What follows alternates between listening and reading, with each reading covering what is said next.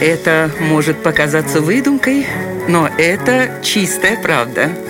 Удивительные истории на радио 1.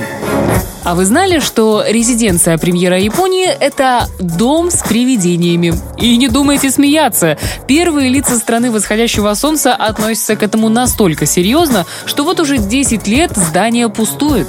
Дурная слава резиденции зародилась в 1932 году, когда радикально настроенные офицеры решили убить приехавшего погостить в Японию Чарли Чаплина и тем самым спровоцировать войну с США. Но в момент нападения знаменитого комика в здании не оказалось. Чаплин ушел смотреть сумо, а жертвой офицеров стал не абы кто, а сам японский премьер-министр. С тех пор поползли слухи, что по ночам по резиденции бродят тени в военной форме.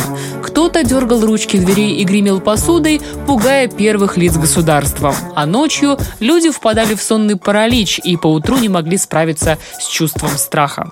Звучит как мистификация и выдумки, но на самом деле вера японцев в нечистую силу оказалась настолько сильной, что официальная резиденция главы страны вот уже много лет остается пустой и заброшенной. Вот такая вот удивительная история.